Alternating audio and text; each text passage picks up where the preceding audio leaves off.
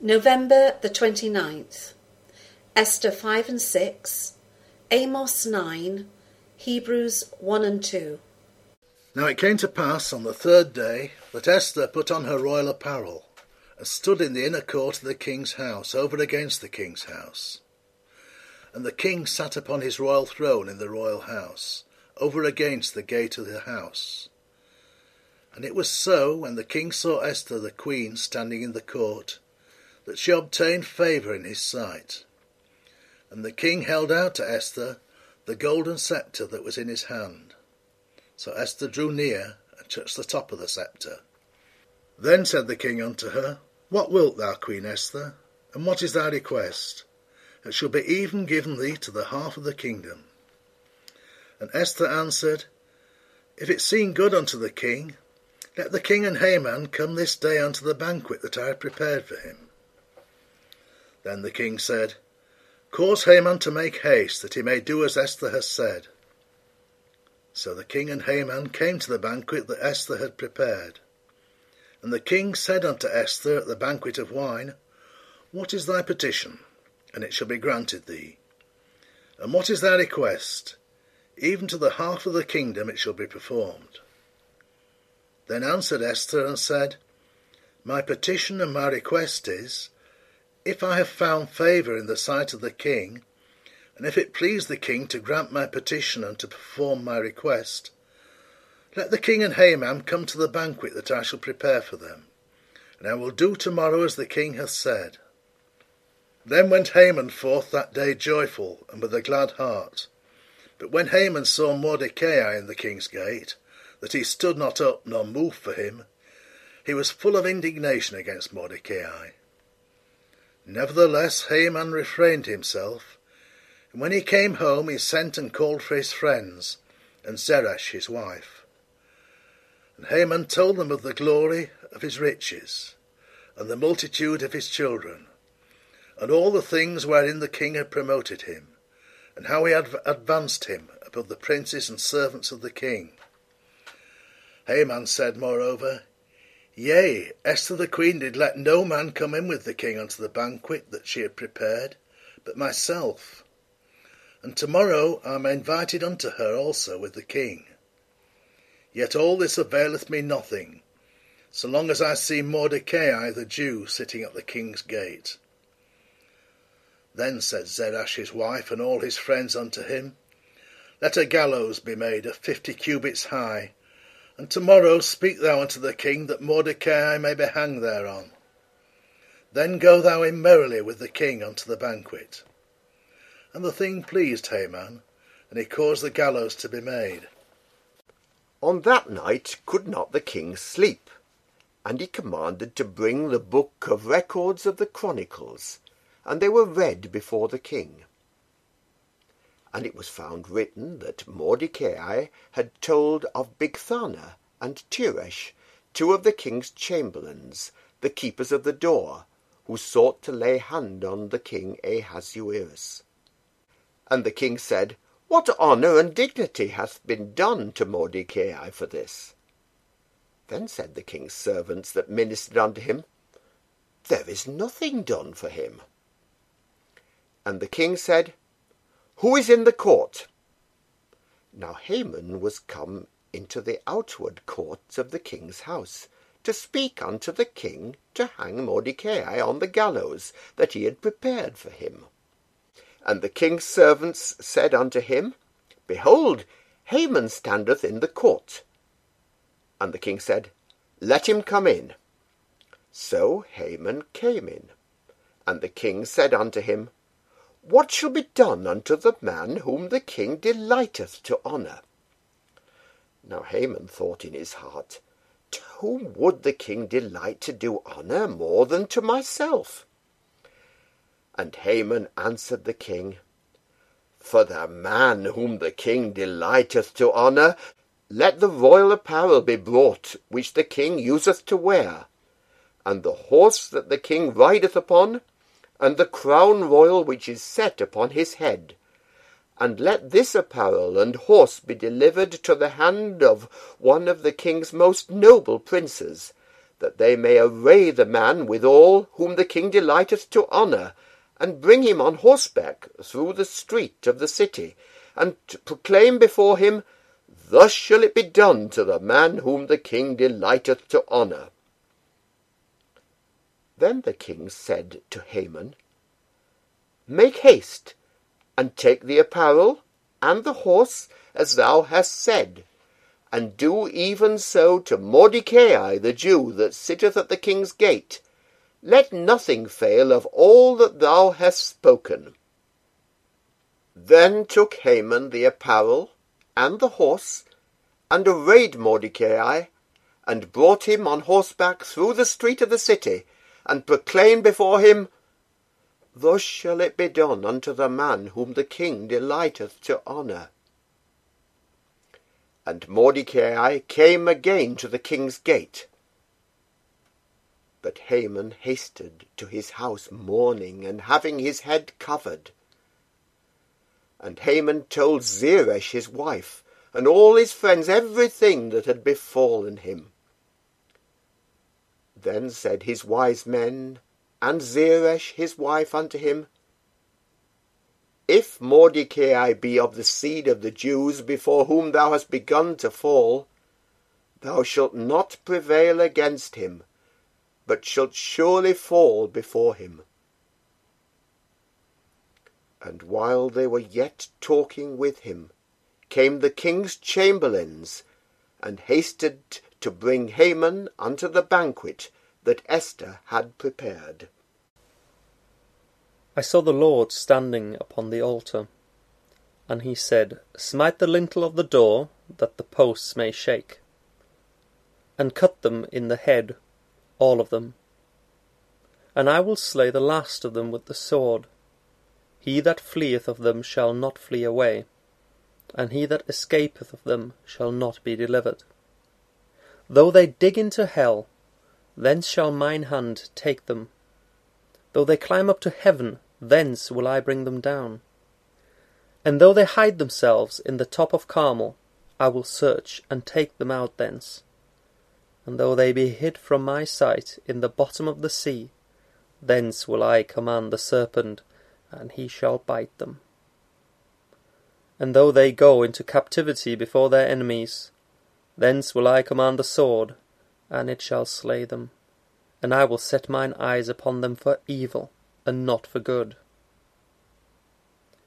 And the Lord God of hosts is he that toucheth the land, and it shall melt, and all that dwell therein shall mourn, and it shall rise up wholly like a flood, and shall be drowned, as by the flood of Egypt.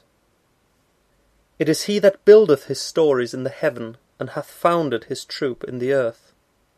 He that calleth for the waters of the sea, and poureth them out upon the face of the earth. The Lord is his name. Are ye not as children of the Ethiopians unto me, O children of Israel? Saith the Lord. Have not I brought up Israel out of the land of Egypt, and the Philistines from Kaphtor, and the Syrians from Kerr?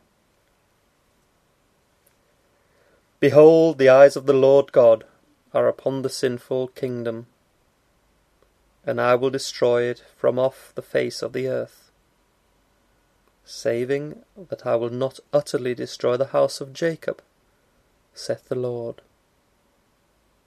For lo, I will command, and I will sift the house of Israel among the nations, like as corn is sifted in a sieve. Yet shall not the least grain fall upon the earth. All the sinners of my people shall die by the sword, which say, The evil shall not overtake nor prevent us.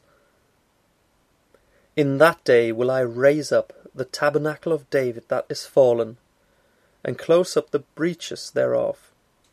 And I will raise up his ruins, and I will build it, as in the days of old, that they may possess the remnant of Edom, and of all the heathen which are called by my name, saith the Lord that doeth this.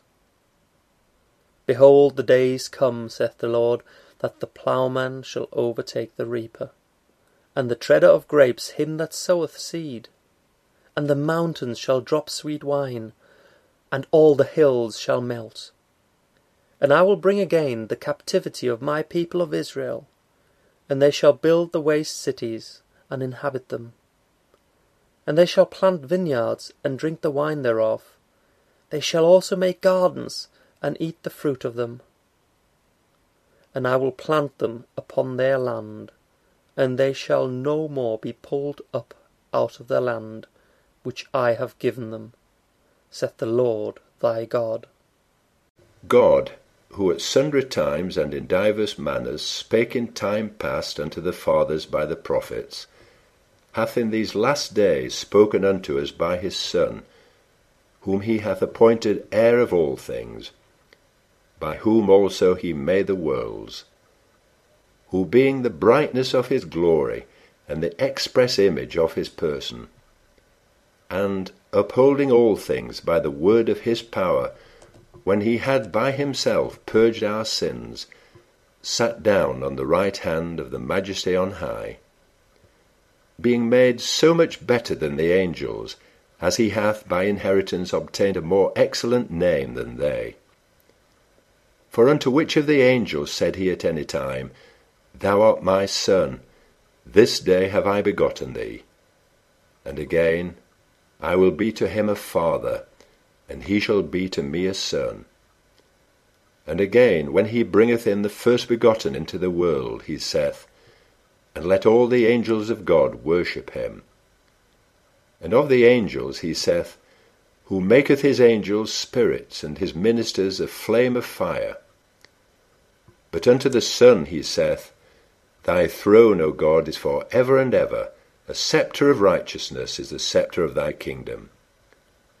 Thou hast loved righteousness, and hated iniquity. Therefore God, even thy God, hath anointed thee with the oil of gladness above thy fellows. And thou, Lord, in the beginning hast laid the foundation of the earth, and the heavens are the works of thine hands. They shall perish, but thou remainest, and they all shall wax old as doth a garment, and as a vesture shalt thou fold them up, and they shall be changed. But thou art the same, and thy years shall not fail. But to which of the angels said he at any time, Sit on my right hand, until I make thine enemies thy footstool? Are they not all ministering spirits sent forth to minister for them who shall be heirs of salvation? Therefore we ought to give the more earnest heed to the things which we have heard, lest at any time we should let them slip. For if the word spoken by angels was steadfast, and every transgression and disobedience received a just recompense of reward, how shall we escape, if we neglect so great salvation, which at the first began to be spoken by the Lord, and was confirmed unto us by them that heard him, God also bearing them witness, both with signs and wonders, and with divers miracles, and gifts of the Holy Spirit, according to his own will? For unto the angels hath he not put in subjection the world to come, whereof we speak. But one in a certain place testified, saying, What is man, that thou art mindful of him, or the Son of Man, that thou visitest him? Thou madest him a little lower than the angels, thou crownedst him with glory and honour, and didst set him over the works of thy hands. Thou hast put all things in subjection under his feet. For in that he put all in subjection under him, he left nothing that is not put under him. But now we see not yet all things put under him, but we see Jesus, who was made a little lower than the angels for the suffering of death, crowned with glory and honour, that he by the grace of God should taste death for every man. For it became him, for whom are all things and by whom are all things, in bringing many sons unto glory, to make the captain of their salvation perfect through sufferings. For both he that sanctifieth and they who are sanctified are all of one. For which cause he is not ashamed to call them brethren, saying, I will declare thy name unto my brethren. In the midst of the church will I sing praise unto thee. And again, I will put my trust in him. And again, Behold, I and the children which God hath given me. Forasmuch then as the children are partakers of flesh and blood, he also himself likewise took part of the same, that through death he might destroy him that had the power of death, that is, the devil, and deliver them who through fear of death were all their lifetime subject to bondage. For verily he took not on him the nature of angels, but he took on him the seed of Abraham. Wherefore in all things it behoved him to be made like unto his brethren, that he might be a merciful and faithful high priest in things pertaining to God, to make reconciliation for the sins of the people. For in that he himself hath suffered being tempted, he is able to succour them that are tempted.